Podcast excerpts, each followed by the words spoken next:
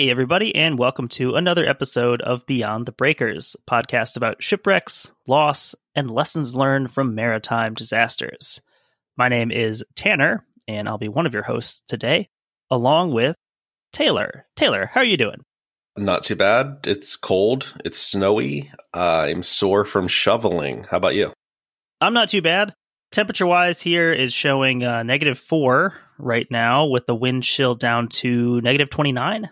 I uh, I think it was a balmy negative six when I shoveled. I didn't even bother looking at the wind chill because like, what's it matter at that point? Mm-hmm. But uh, it was worth the cool selfie that I got to take with like my Yeah, beard that was a good frozen. one. So Nice yeah, frosty uh, beard. all worth it. All worth it. These are fun times uh, with my students because, like, when the wind chill gets down that low, that's a great time to show them that minus 40 is the point where Celsius and Fahrenheit uh, cross. It's the same. they in fact do not matter. it's an easy way for them to sort of conceptualize, although, still, for a student from, say, Panama or southern China, it's still kind of hard to conceptualize what does negative 40 feel like. I, I would imagine it's it's hard for me to really know, and like I've experienced it. Yeah, I it's mean, a like, different kind of cold. there's a limit to what layers will do and you know getting down to to those temperatures it just hurts to be outside so you shouldn't do it uh, you shouldn't be outside I think that's something I was kind of thinking about as I was shoveling today is after about 10 minutes, it got really difficult. Like even process kind of what you're doing, like your thinking gets a little slower, like your hand eye coordination gets slower. It's it's interesting like the effects that cold have on you. I know we talk about that so often on here, but it's you know, I was kind of trying to be like aware of that today as I was out there. what have uh what have you been up to aside from just being cold in general Uh, well, during this most glorious time of year, college football really dominates with our college um, bowl games and everything that are going on. Obviously, like we have the contests going on. Darcy is actually currently in the lead. I think she pulled out a two-game lead uh, after yesterday, but wow a few more games uh, today, and then there's still a bunch more to go. Yeah, that's been a lot of it. That, and I've kind of rediscovered my love for uh, Bob's Burgers. It's a just like a perfect one where I've, I think I've seen basically every episode multiple times, but it's just a good one to have on when you just need something on the TV. You know, if you're Mhm. if you're cleaning or you know, just wanting to hang out for a little bit, it's a good one. It's definitely in the same vein as like a King of the Hill, where you know this weird family's all flawed, but they all you know do care about each other in their own weird way. that's good yeah i've still never watched an episode of bob's burgers I would honestly say like just start with like the movie. You can watch that Yeah. without watching the show, and if you're into that, then you'll love the show. Yeah, I've been reading a book. Actually, it's actually a book that I've had for several years, but I've never really sat down to read it cover to cover. I've just kind of cherry picked information here and there.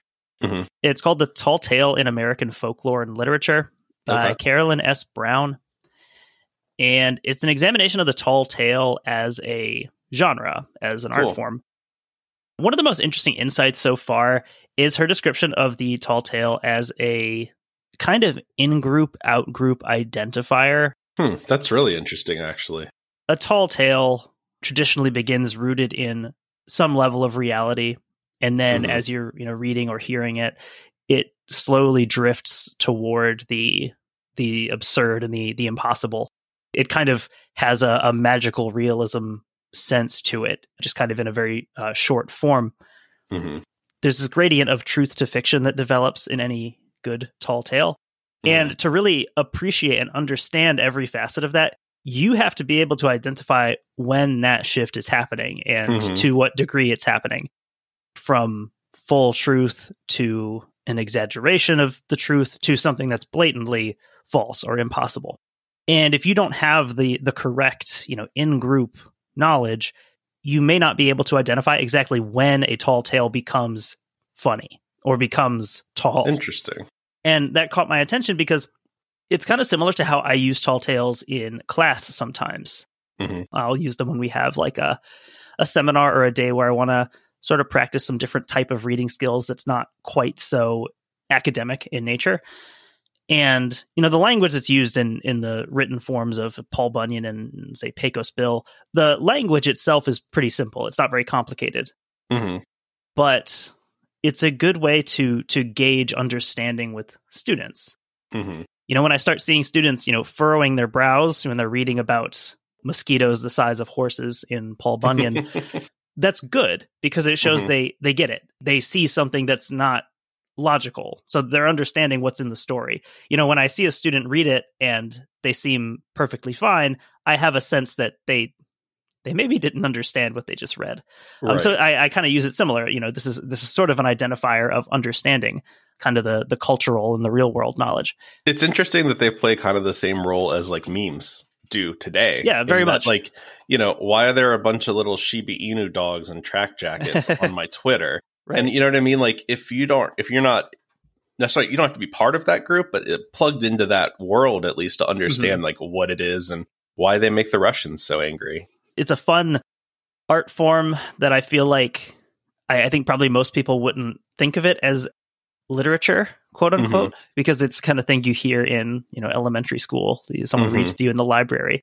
I, I think the other thing I was kind of thinking about in this is there's kind of a gradient in truth in like all good fiction storytelling, right? Mm-hmm. So like think of like a Quentin Tarantino movie. I think it follows a lot of this stuff where it feels real enough to feel real. Like you don't feel like it's a superhero movie, but there are these shifts of exaggeration and you know to a point and some of them blatant falsehoods like you mm-hmm. were saying. And that's what makes a lot of those movies so fun. So it is interesting that like it's sort of a timeless thing in, in this. I mean it's the kind of thing everyone does it. I mean the tall tale is kind of considered a classically and somewhat unique american form of storytelling but yeah it has those same elements that you see in other places. Um, so yeah it's it's interesting to to sit down and read a little bit more explicitly about it and kind of see, you know, what is the what is the mechanism that makes them interesting. I think that means we need to get to part four of Lusitania. Yeah, let's do this thing. Let's do Lusitania part four. We last left off uh, with the sinking and like the immediate recovery and all that. So today, what are we looking at? More of a broad scope. We're going to be talking about international responses, some of the big picture things, and then kind of what the overall results of, of what came out of this. Uh, so we'll kick it off here with discussing that international response. For the US and Britain, really that begins at 2:33 p.m. on May 7th, 1915. The Kinsale wireless station sent the British Admiralty a message consisting of just two words: Lusitania sunk. In Queenstown at the American consulate, Wesley Frost, he's actually the American consul, He's informed of the sinking and subsequently telegraphs the U.S. ambassador Walter Page in London. However, initially, although the ship's been reported as sunk, I'd have to think that, you know, it's a big deal, but probably they're optimistic because it's reported that there's no fatalities. Mm-hmm. Uh, because of this, Page goes ahead with his dinner party in honor of Edward House, one of President Wilson's closest advisors. The classic Dewey beats Truman headline there, right? What it reminded me of was I remember when we were living in Pittsburgh, there was a mine collapse. Mm, I remember that. In West Virginia. But I remember that being a news story and going to bed and them saying that, you know, all of the miners were safe. And the next day, it mm-hmm. was the complete opposite. Obviously, a slightly less famous story, but that's exactly what it reminded me of. That's kind of the ultimate twist to the story. Yeah, and like I think unfortunately the other thing I think of now is how often in the mass shooting situations that we see do you see those things of, you know, mass shooting at such and such, one person killed, and in two hours that one person is 15. You know what I mean? Like we've been trained to inflate that number that we see in mm-hmm. our head because we know it's going to be higher than that. Right. Sort of the same thing going on. It's it's interesting how it's almost like people want it to always be good, and then it, it isn't. Um, however, as with uh, you know, like we were just talking about, newer and more accurate reports would come as the dinner progressed. This would lead to House predicting we shall be at war with Germany within a month. I think that's interesting with um with Edward House here. Someone that I didn't really read, I, I didn't know anything about. I think it was probably a name that I'd heard before. I mm-hmm. didn't know who he was, and he was sort of in lockstep with uh, Woodrow Wilson in terms of how they assess things, and so he was he was pretty good at predicting how Wilson would respond to mm-hmm. to events. The most interesting thing I learned about uh, Colonel Edward M. House is that he was not an actual colonel. nor was he in the military at all. that was just a nickname. So, kind of a, a colonel in the spirit of Colonel Sanders. the way that you could just kind of be a doctor if you decided you were, you could do the same if you wanted to be a colonel. The same way that uh, Sven the cat is a second mate. Yes. So, Wilson himself received the first notification of the sinking in the early afternoon and messages from Consul Frost later that evening would provide a more detailed estimate of the magnitude of what had happened. With upwards of a thousand killed, it would be taken as a given that a fair number would be Americans. So, you know, that initial response of basically trying to sort out like how big of a problem is this? Moving on a little bit to the inquiry portion, the initial Board of Trade inquiry began on June 15th of 1915, a little over a month after the sinking. It was presided over by someone who we've definitely talked about on the show before, a returning visitor, Lord Mersey. Nice. So he's Britain's wreck commissioner at the time, and he's the man who had presided over several other famous maritime incidents, including the Titanic, the Empress of Ireland, and the Falaba. So, very well respected and knowledgeable guy. From the beginning, it's clear that the British government had every intention of pinning full responsibility for the disaster on Captain Turner. Captain Richard Webb, director of the Trade Division of the Admiralty, wrote the following In taking the course he did, the master of Lusitania acted directly contrary to the written general instructions received from the Admiralty and completely disregarded the telegraphic warnings received from Queenstown during the hours immediately preceding the attack. On the facts at present disclosed, the master appears to have displayed the most inconceivable negligence, and one is forced to conclude that he is either utterly incompetent or that he has been got at by the Germans. In considering this latter possibility, it is not necessarily to suppose that he had any conception of the loss of life which actually occurred, and he might as well have thought that being close to the shore, there would be ample time to run a ship into a place of security before she foundered. Some pretty heavy accusations. I know. I was amazed the quickness with which those types of things were pulled out, going straight to he's been bought off by Germany. Some of the the first public commentary, or not public, but commentary about this is that he is a traitor or he's been paid off. I guess sensationalism isn't a new thing, huh? Yeah, definitely. um, kind of the extent to which going to this inquiry, the the cards were kind of marked beforehand, mm-hmm. and contrasting that with the actual result, I think is interesting. Uh, so both Winston Churchill and First Sea Lord Jackie Fisher concurred with this assessment. Jackie Fisher added his own opinion to the matter, writing that as a Cunard company would not have employed an incompetent man, the certainty is absolute that Captain Turner is not a fool, but a knave.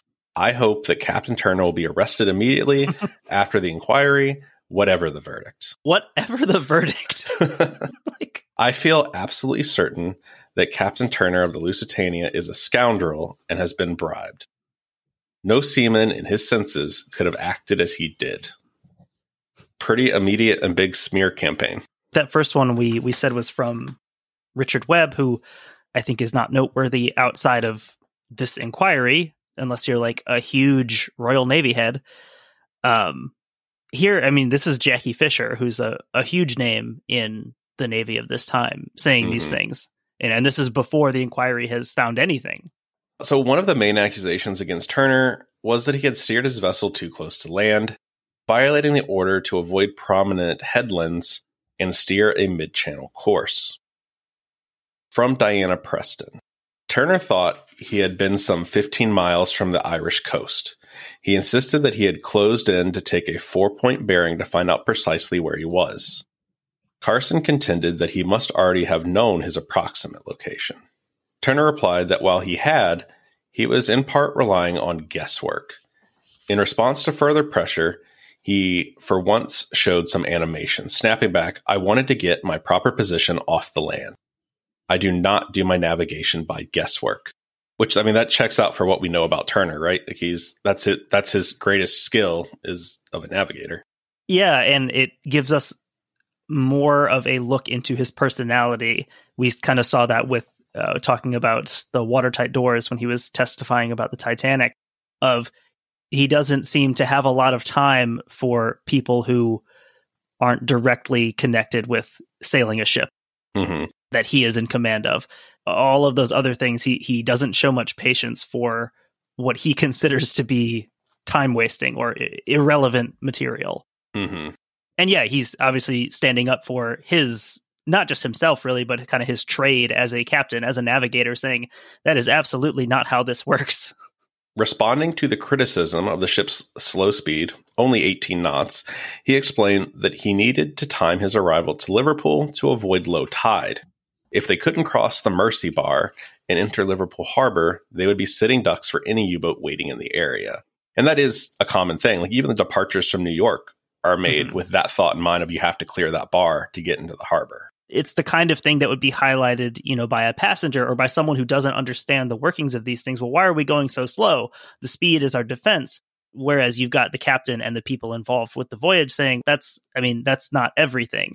You know, mm-hmm. there's there's more to this than just going fast, fast, fast. Because if we get to Liverpool and we can't get in because of the tide, almost a guarantee there's going to be a U-boat sitting right there waiting for exactly that occurrence. Which I mean, honestly, that's where U twenty was supposed to be, mm-hmm. right? It was that that's exactly what she would have been looking for.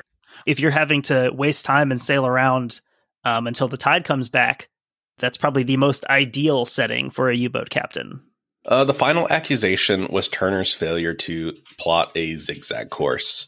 Turner was under the impression that zigzagging was only required if a submarine was actually sighted.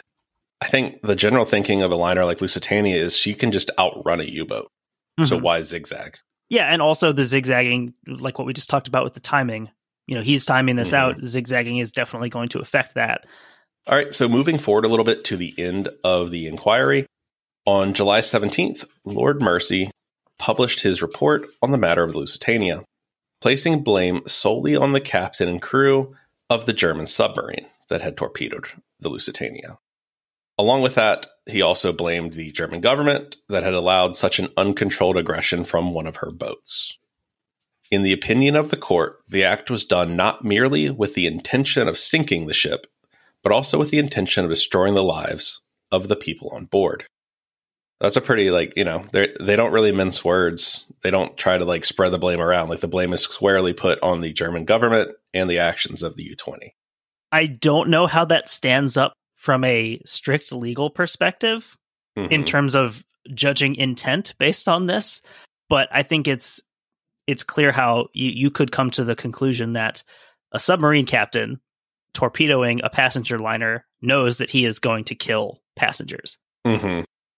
The warning from the German embassy was put forth as evidence that the sinking was actually a premeditated act, which, I mean, right? Like, if you say you're going to kill someone and that person winds up murdered, you're probably suspect number one, right? I think it's interesting from from the legal side of things in that you know that that warning that was issued it wasn't saying anything that it wasn't uh, stating anything new. Basically, this wasn't mm-hmm. a new warning that was being issued. It was simply stating what the conditions were at the time. So yeah, I, I think is it a stretch to use that as evidence of you know this is premeditated murder? Uh, probably, but I think it definitely doesn't help Germany's case to say, well, you said that this was going to happen and then it happened. So. Mm-hmm. Mersey concluded that Captain Turner and Staff Captain Anderson acted competently and performed their duties in a manner befitting their station. No doubt there were missteps in handling the ropes of the boats and in other such matters. But there was, in my opinion, no incompetence or neglect, and I am satisfied that the crew behaved well throughout and worked with their skill and judgment. They did their best in difficult and perilous circumstances, and their best was good. So basically, I think Mersey is understanding that anytime you evacuate a passenger liner, it's it's not going to go well, and that's about as good as you can hope for. Is what happened. It really is amazing seeing all the pressure that's on him at the beginning from Jackie Fisher and from Winston Churchill and from Webb. These things kind of laid out in advance, and you've even got people basically saying, "Hey, uh, I think I think Lord Mersey needs to needs to read this note uh, before before you know this mm-hmm. inquiry."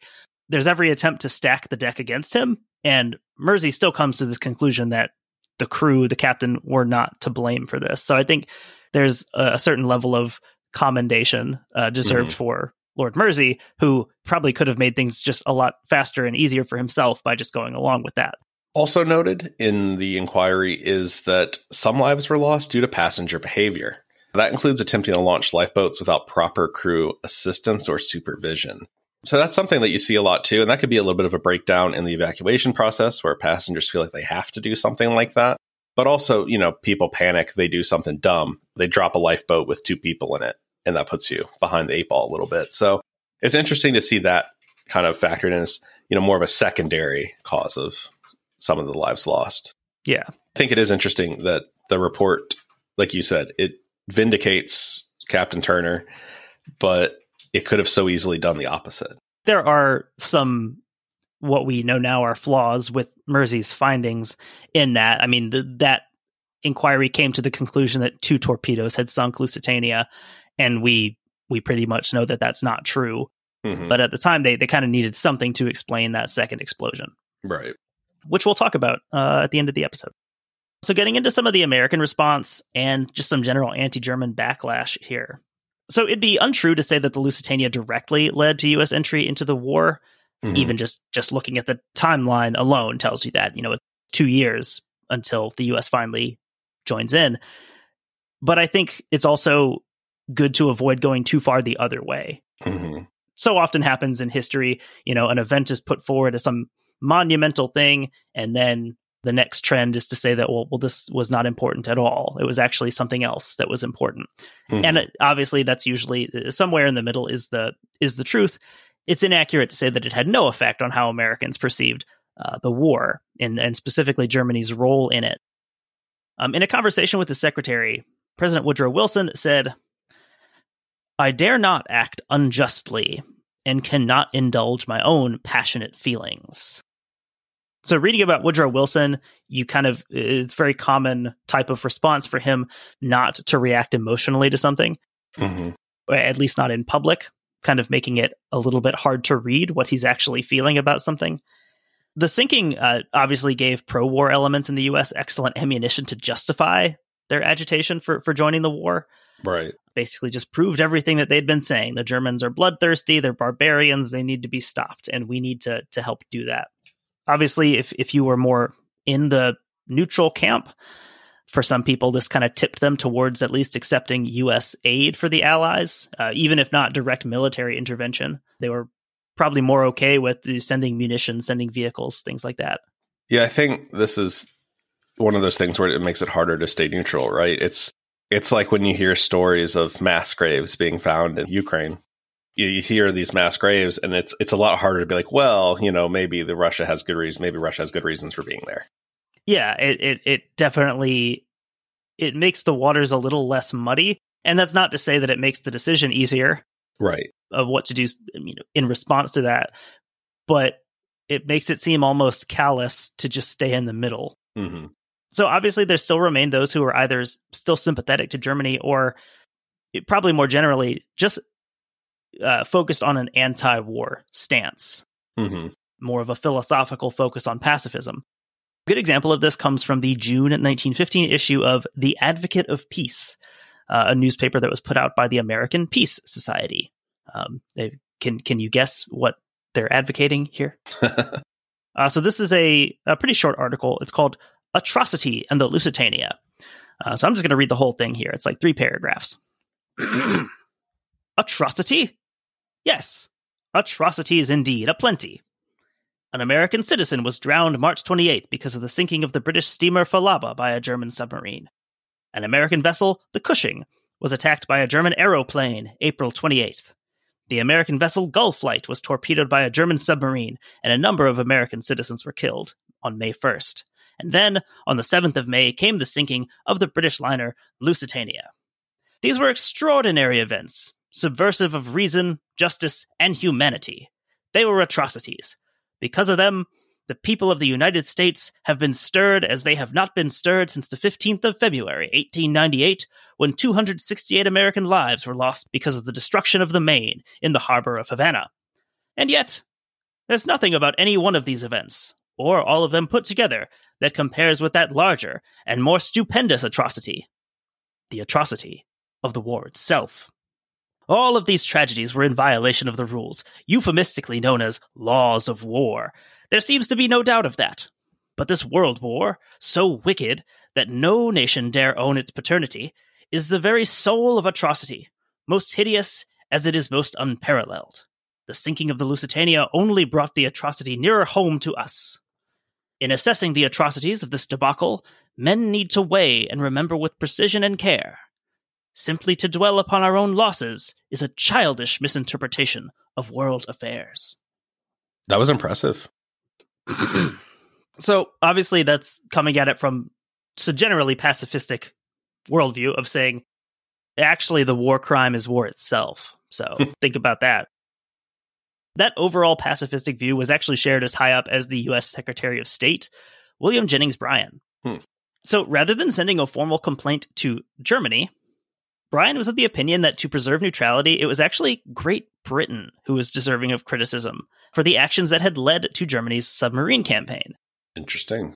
We we talked about certain instances in in world history in in the world today. And yeah you can you can bend over backwards to find justifications for things but at the end of the day it is in fact the country that invades the other country that's doing something wrong. Or Right. in this case the country that torpedoed the other ship full of passengers is probably the one who did something wrong in this instance. This is not a zero sum game. People can do bad things on both sides. There's there's not a fixed level of evil to to dole out here but yeah, he was of the opinion that actually we should be complaining to Britain, which, as you can expect, didn't go over super well. Right. I don't think Americans are unique in saying that you know when when Americans get killed, we we don't like to apologize to the the nation or the people that did it. Mm-hmm. Um, yeah. just doesn't it just doesn't work that way on an emotional level. This wasn't the first time that Bryan and Wilson would disagree in principle, but it definitely would be the final straw leading to Bryan's resignation. Bryan was of the opinion that nothing was more important than keeping the US out of the war. Not a unique outlook for people to have at this time, but this was an increasingly uh, smaller group of people in the wake of the Lusitania. Putting yourself in the mindset of an American who sees the Lusitania as the willful and premeditated murder of American citizens, you can see how that message might not resonate with large parts of the population. Yeah, that becomes really hard. Hell, in America, what we'll invade a different country that didn't do it just because of that kind of stuff. Like, hey, Iraq, what's up? Right. Bryan would resign in June of 1915, so just the month following the Lusitania's sinking. hmm Wilson wrote afterward that he suffers from a singular sort of moral blindness and is as passionate in error as in the right courses he has taken. Wilson kind of points that out as, I don't know, some sort of deep assessment, but I think that's logical. Hmm If you think you're right and you're a passionate person, you're going to be equally passionate about those things. Quoting here from Robert Tucker, uh, writing in An Inner Circle of One. Uh, this is an article about Woodrow Wilson and his advisors. Bryan was entirely unsuitable as Secretary of State. He had no qualifications for the position. As Secretary, he was often an embarrassment to Wilson, given his startling ignorance of diplomatic issues and his insistence upon continuing to give public lectures for pay.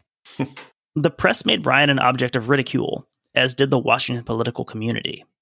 Wilson, though defending Bryan in the beginning, finally came to agree with those wishing for his resignation. This is an interesting look at how a presidential cabinet works and how that changes given the what's going on in the country. Those major differences of opinion are a lot easier to smooth over and tolerate Mhm. when there's no huge crisis facing the nation. Before this starts coming to a head, they don't agree on a lot of stuff, but they can make it work.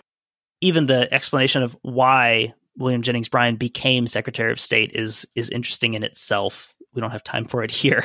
But it was basically compensation for him pulling out of the presidential race and Mhm. splitting the vote. That makes sense. I, I was actually under the impression that all differences in the cabinet were settled by rap battles. If only of the people, he probably would have been a decent rapper You at don't, the you don't think he could keep up with like Daveed Diggs or anything? I mean, the fact that he was a really good orator, I think, probably True. helps him more so than other people at the time. So maybe. Reactions from the Anglo German and German American community are also interesting to look at. There was a strong anti German backlash throughout the English speaking world, so notably the US, Britain, and South Africa. You had Mhm. significant public displeasure in some places, out and out rioting against German communities. If you want to hear more about that, you can hear us do that on Patreon. We kind of mentioned having an extra part five of Lusitania. And that's one thing we'll go into detail on. We're going to record that on Monday, the 26th. We're going to talk about the Lusitania riots. We're going to talk about some of the the legality of Britain's blockade and German submarine warfare, and then just kind of a general wrap up of things that we couldn't really get into the other four episodes. Check for that on Patreon. So, in many cases, this knee jerk reaction to Germanness in all its forms led to the alienation of people who, up to that point, would have considered themselves loyal and supportive citizens of the UK and the US. Quoting from Nicoletta Gullace, I think is the pronunciation of this name, writing in an article called Friends, Aliens, and Enemies Fictive Communities and the Lusitania Riots of 1915. This despair led to precisely the sort of attitudes the British feared in enemy aliens. Such men, who were mostly sympathetic to Allied countries at the beginnings of the war, had in most cases been driven to an out and out pro Germanism, merely from their outraged sense of justice. Modern conflicts, a lot of time we talk about winning hearts and minds mm-hmm. uh, of the population. Once that rhetoric comes out, things tend to not go very well. Yeah and yeah, this idea of uh, the the action itself, the action that is concerned with stopping this behavior, stopping this these ideas from spreading, is the thing that generates more of it. Yeah, that is an interesting cycle that you see play out again and again. If I'm Anglo German or German American and no one believes me, no one trusts me that yeah, I do support uh, the government, I do support the king, whatever. Well, I'm I might as well support the nation of my birth, the nation that speaks my native language. And if you think we learned that lesson in the First World War, like wait till the Second World War. There's it more. gets worse. So in the U.S., the German American community actually found some support from the Irish Americans. Um, so you got a little partnership developing here. Many of whom didn't necessarily support Germany, but obviously they don't want to throw their support behind Britain. Yeah, I guess it was more of a an anti-British thing, wasn't it? They've got some beef that has it, developed over the interesting centuries. too though that like know especially in the midwest that so many of these big communities the two big ethnic groups are the irish and the germans in the uh, especially like the upper midwest places like milwaukee and chicago and and those are kind of the towns that you think of when you think of big irish big german communities but actually one of the things we'll cover in patreon is the city of new orleans had mm. a vibrant german american community um, who played a big role in before and after the sinking of the Lusitania. So yeah, more of that on Patreon. Nice. All right, we'll start talking about the U.S. entry into the war by discussing the Zimmermann telegram. We said that the Lusitania didn't necessarily tip the U.S. towards joining the war, so let's briefly talk about what actually did. You could literally have an entire podcast series about this topic as well. Oh yeah, there's whole books written about this. I think Barbara Tuchman has a whole book about the Zimmermann mm-hmm. telegram. So we spoke in the previous parts of the episode about Room 40 and the intelligence war being waged by Great Britain. In January of 1917, Room 40 intercepted and decrypted a message from German Foreign Secretary Arthur Zimmermann to the German embassy in Mexico. This is a pretty interesting message. This message contained an offer to the Mexican President Carranza of an alliance against the United States in the event that the resumption of unrestricted warfare brought the U.S. into the war. Mexico would have a chance to reclaim lands in the Southwest that had recently been ceded to the United States. I mean, it's got to be a fairly tempting offer, right? And not to mention, like, there's been a lot of border battles between the US and, you know, various different Mexican authorities in the years not too far in the past, really, right? Not long Pancho before this Villa. at all. Yeah, you had uh, Pancho Villa's raids. You have the US, you know, kind of briefly somewhat informally invading Mexico to try and, and also, I think I think we forget to like the power dynamic isn't nearly as big. I mean, granted, the U.S. is still far more industrialized and has a much more powerful military. It's not the difference that there is today as far as like military power. It would have been a real problem. It's kind of one of the things also explaining, you know, why didn't the U.S. go straight to war in 1915? And one of the best explanations is that we couldn't have. Right barely had an army certainly not one that would have been able to mobilize and, and go overseas to fight in any capacity. That's part of it too, is we we kind of needed time to to get mm-hmm. ready for this. And and also, you know, the in modern America, we we have no problem conceiving of New Mexico and Arizona and California as part of the United States, because you know, to us they always have been. But it's much less distant in time at this point. Mm-hmm. You know, the the 1840s the U.S. invasion of Mexico that ultimately ended in, in that cession of territory, it's not nearly as far in the past to people of mm-hmm. this time. So the idea of taking it back is probably seems much more on the table. It seems less ridiculous than it does to us now. Absolutely. It would have definitely changed the way that all of this turns out, most likely. Uh, so, after acquiring additional verification, uh, of this through a more traditional means. Uh, the British, and albeit somewhat gleefully probably, present this intercepted message to the United States. Like, you know, it has to feel good to be like, hey, you guys are never going to believe this, but. Well, I even remember, and I think it was in Dead Wake, depicting kind of the how that played out with the the person or people who had actually intercepted and decrypted it, presenting it to their boss. Mm-hmm and saying basically, "Hey, uh, do you want to get the U.S. into the war?" Yeah, this is where you start to get into the weird ghoulishness that is like CIA type stuff. A tragedy, you're like, "Oh, this is this is a good tragedy, though. Mm-hmm. We can use this." We talked a little bit about the intelligence side of things, how there's a limited number of things that they can actually act on from mm-hmm. this room 40, so that they don't give up the game. And this one was interesting how they knew about this. They just kind of had to find some way to explain how they knew it. Mm-hmm and if I, I remember correctly, it was having someone physically, I think, in one of the embassies or one of the consulates, you know, find proof of this you know, on someone's desk or whatever, um, so they could say, "Hey, look what I discovered." Yeah, it's very interesting. It is a very interesting story. It's actually one that I'd probably like to read more about and be a little better informed on. I guess that leads us to the actual declaration of war. The U.S. declaration of war on Germany went into effect on April 6th, 1917. Uh, it passed in the Senate 82 to 6. Hmm. It's baffling to think of the Senate voting on anything uh, 82 to 6 now. It, it's also weird to see the number add up to 88. And I think also, um, partially yes, because there's not as many states. And then there were some senators who didn't vote okay. on this. Uh, one of the votes against was from arguably Wisconsin's most famous politician, Robert La Follette. Huh. Fun bit of trivia there. That is.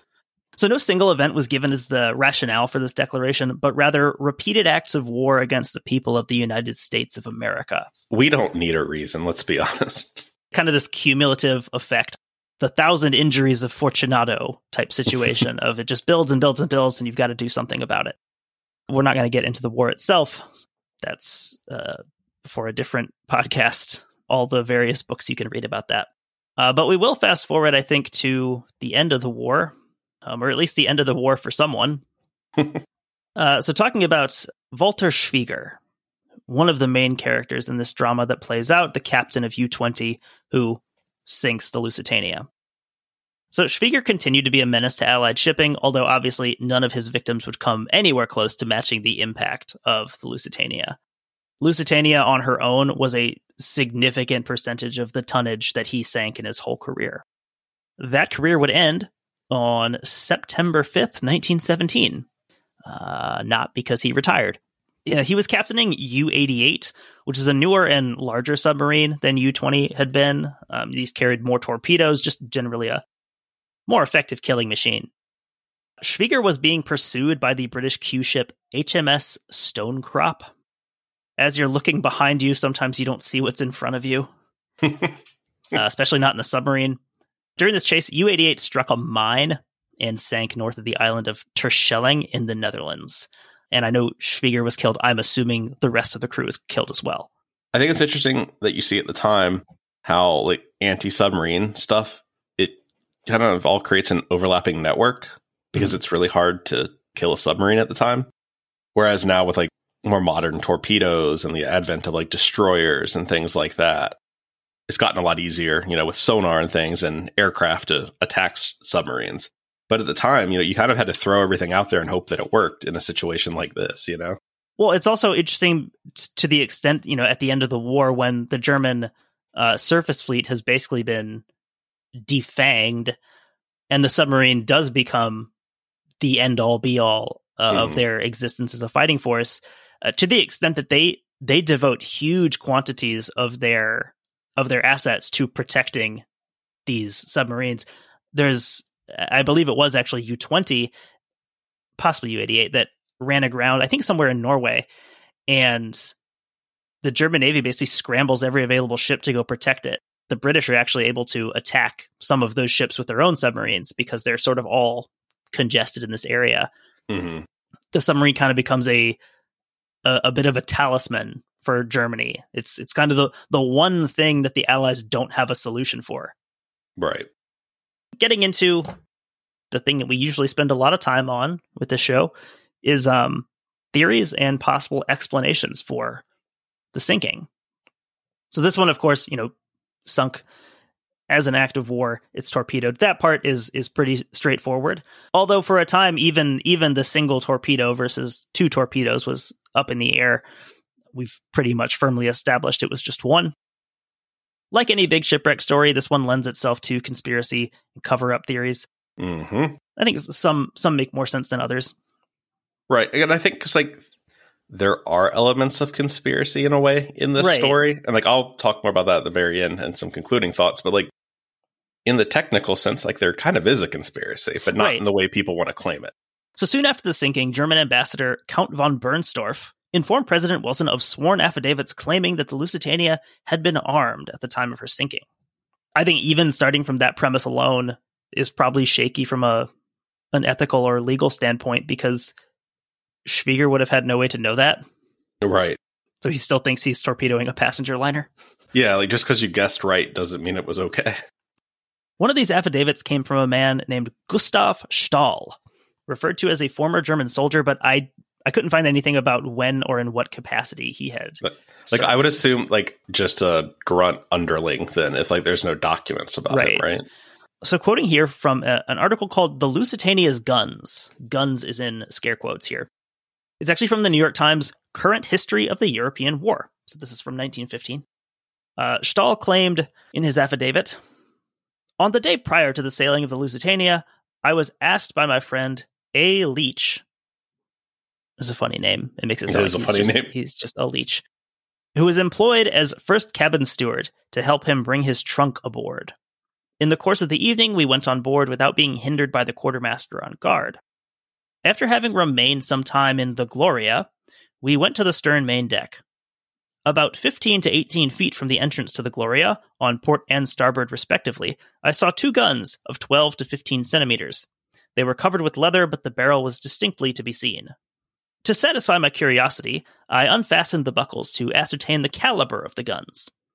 I could also ascertain that the guns were mounted on the deck on wooden blocks. The guns were placed about three feet from the respective ship sides, and the wall could be removed at that particular place. On the foredeck, there were also two guns of the same caliber and covered in the same manner. Hmm.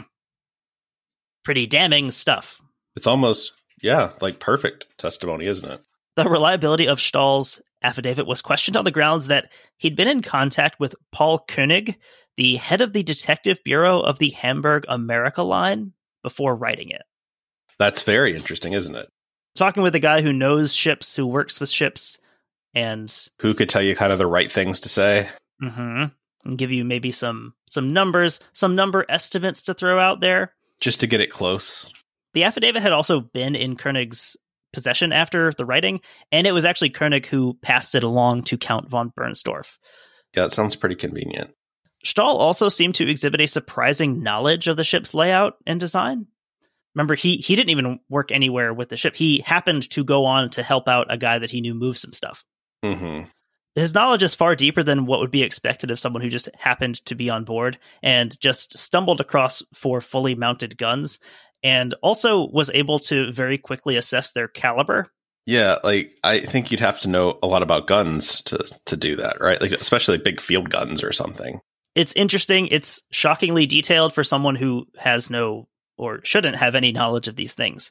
hmm you know he's throwing out measurements and numbers and that's that's not even why he's on the ship so very interesting Very. he was ultimately indicted on charges of perjury because he repeated those same claims in court Hmm, Don't want to do that. i didn't see anything about his actual sentencing i think he he was eligible is that the word for up to i think like five years in prison or something I think perjury is like exceptionally hard to actually prosecute, just as a concept. Another theory involves Lusitania's cargo. So she was known to be carrying munitions on board, specifically like rifle cartridges. And that was on her manifest. That's not a secret. Yeah, I feel like uh, like the early 2000s there are all these shows that would come out and be like Lusitania's deadly cargo, and it's like uh, it wasn't a secret, like it, it was a known thing.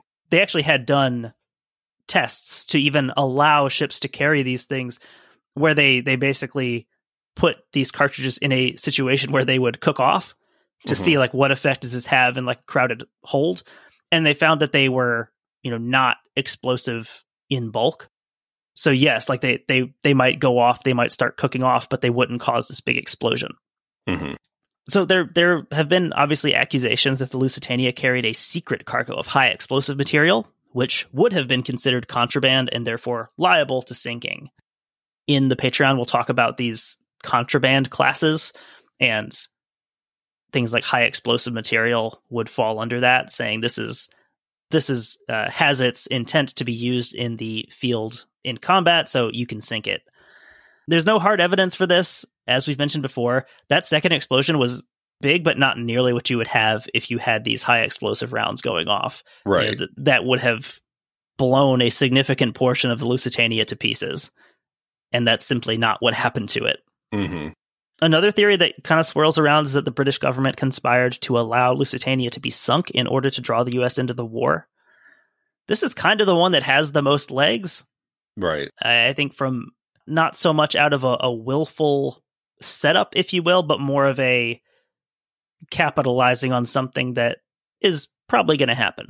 Right. So while Room 40 could track submarines and decode their messages as they communicated with ports back in Germany, once the U boats were out of range, they stopped transmitting because it's not going to get to its recipient. Basically, they're they're going radio silent at that point. And that basically left Room 40 unable to track these U boats. If they're not sending messages, there's no way to track them. So the British wouldn't really have been able to set up a perfect encounter between a specific vessel and a specific U boat, even if they'd wanted to that's kind of how this gets painted sometime. You know, they knew this was Lusitania's route. They knew U20 was here. Bang. Yeah, I mean, I think it's clear that they knew that U20 was operating in the general area and didn't share that information. But like that's what we were talking about, like right? That to me like that is the conspiracy, but it's the conspiracy that has to happen to protect this secret that apparently they're holding on to in case the German fleet decides to break out.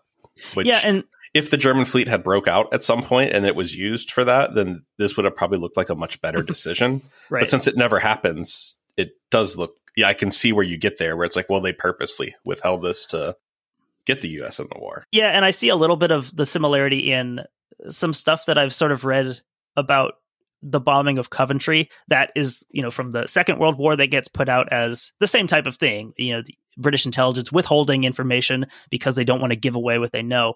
That's not the whole story of Coventry. Mm-hmm. They didn't know pinpoint where this raid was going to happen. They basically knew that a raid was going to happen somewhere. And there's a lot of somewheres to raid. right. Similar situation maybe to this of yeah, they knew something was going to happen, but again, they didn't quite have the power to pinpoint where that was going to be. It's obviously clear that the British were happy to take advantage of this event once it did happen. Right. They're not going to turn down this opportunity to agitate the US and, and get them involved. Never waste a crisis, I think, is what I've heard said before. Excellent. Who said that? Mr. Rogers? I got to look that up. I don't think it's anyone we want to emulate. Let's see here. Never waste a crisis. Oh, Heinrich Um, Himmler. well, I guess Winston Churchill actually said, never let a good crisis go to waste. We'll stick with that one. All right, slightly better. Yeah, slightly better.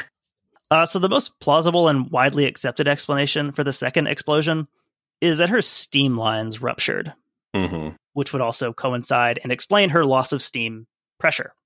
Which I think Schwieger even notes in his log, like possible boiler explosion. And the boiler thing obviously was uh, a theory also is that w- one of the boilers maybe exploded.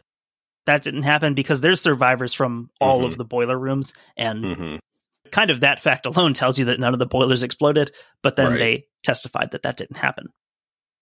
Another explanation is the the coal dust in her coal Mhm. bunkers may have ignited and, and, and gone off.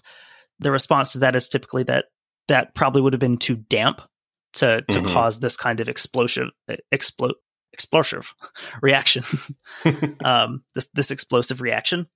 So as to why she sank as fast as she did, you know, she's an enormous ship. People at the time are, are probably thinking along the lines of the Titanic. You've got two to three hours to evacuate, and in fact, you've Mhm. got about eighteen minutes.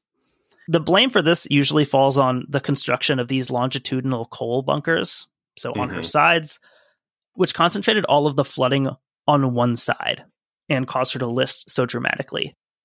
With Titanic, we have that image of her nose down in the water with her tail, mm-hmm. with her stern up in the air. With Lusitania, the image is far more focused on her list. You know, she's listing right. so hard to starboard, you can't deploy those lifeboats. Her port side is so far up in the air, those are also can't be deployed. And the reason for that being that you have this longitudinal compartment that's filling with water just on one side. Right. Overall, I think the the general logical consensus that a lot of people come to is that Schwieger just had an incredibly lucky shot.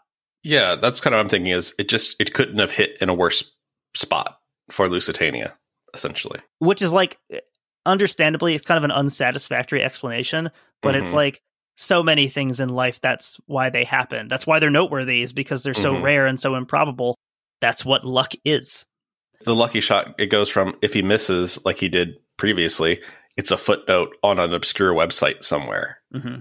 And instead now there's entire genres, a genre's worth of books and research done on this. Speaking just for myself here, I think this is another example of how the the, the more emphasis that gets placed on conspiracy theories, um, not just the Lusitania, but a lot of the other shipwrecks we talk about, it it sort of distracts attention from those who most directly are deserving of of the attention of of the blame in this case. Walter Schwieger decided to sink the Lusitania. It was within the letter of his instructions, but he he decided to do it. That's ultimately the culprit of this. Yeah, I think Erik Larson in Dead Wake goes out of his way to point out that like these U-boat commanders have absolutely every, you know, decision is theirs to make once they're at sea. Like they decide where they go, what they do. They get general directives, but it's up to them as to how to achieve it. They decide when to go home. So like he didn't have to do it. Uh, like I said, it's it's a common theme in shipwrecks because I think I think it's because so often key points of the story are unknown mm-hmm. and in many cases unknowable. There's there's mm-hmm. no possible way we're ever going to know the answer to this. And I think that lends itself to conspiratorial thinking. Mm-hmm. We always want to see well, what really happened here, uh, when in fact the explanation is is probably right there. You know, we want to construct this elegant story that checks all of the boxes for drama and entertainment. And I somewhat feel the same about the NATO conspiracy around the sinking of the Estonia. Right. You know, ignoring documented historical evidence of problems with these ships the same specific problems that probably sank the Estonia. In a way, it kind of prevents the right people from being focused on and being held accountable. I think it's just a, a feature of the human brain that everyone's susceptible to uh, at some point. It is it does make for a better story very often. It would be a better movie, for example, if there was some grand conspiracy to transport high explosive material. But even with that one, I think I talked about this with you the other day. Those two primary conspiracies about being a contrived sinking and her carrying contraband materials. They don't work together. They can't no, both they be true because. The Admiralty is not going to sink a ship that they know is carrying valuable high explosive material. I think how often do you see that in these conspiracy theories where they become like self contradictory at a certain point? Yeah, they start to trip over themselves. Mm-hmm. I don't know. I, I, feel like if there's always some grand conspiracy in the background, you know, there's always someone pulling the strings it sort of absolves us of having to care because it's mm-hmm. totally mm-hmm. out of our control. There's nothing we could have done. And granted, this is uh, somewhat different. This is during wartime, not quite the same as a lot of the the accidents that we talk about, right? That are the result of human negligence. But I think that that's an element also is that it's it's almost weirdly comforting to think that someone intentionally did this rather than something just happened.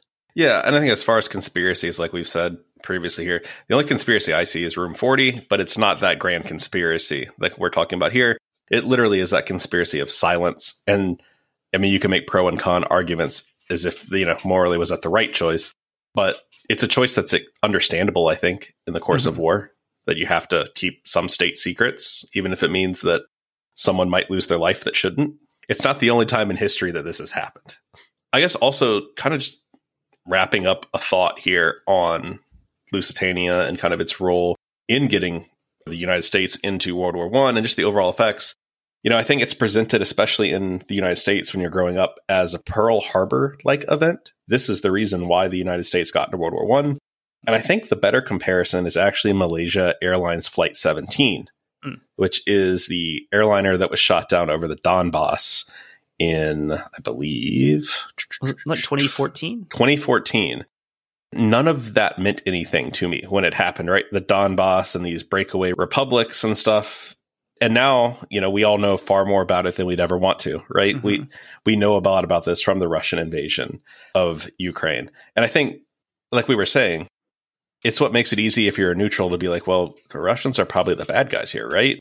I mean in general the good guys don't shoot down airliners full of innocent people. Right. So i think it's interesting that you can make that comparison with lusitania. And i think that those events are much more similar than like a Pearl Harbor or a 9/11 type event. Event, mm-hmm. I, you know, Lusitania isn't to that magnitude as far as the overall ripples that come out of it. We're expanding this out into a discussion of of global instances of this.